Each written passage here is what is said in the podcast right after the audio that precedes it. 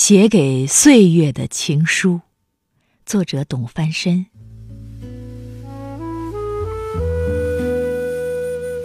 其实，我一直在给你写一封情书。从那个雏菊出绽的月夜开始，我已经写了很长、很长的时间。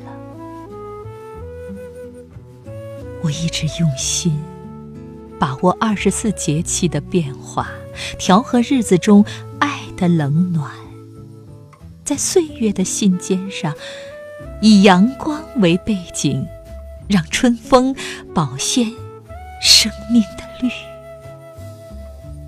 生动不渝的爱情容颜。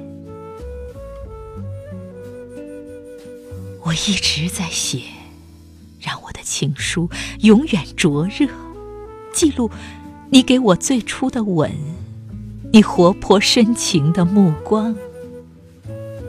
这些碎片曾经缠绵过我几多艰辛的流年。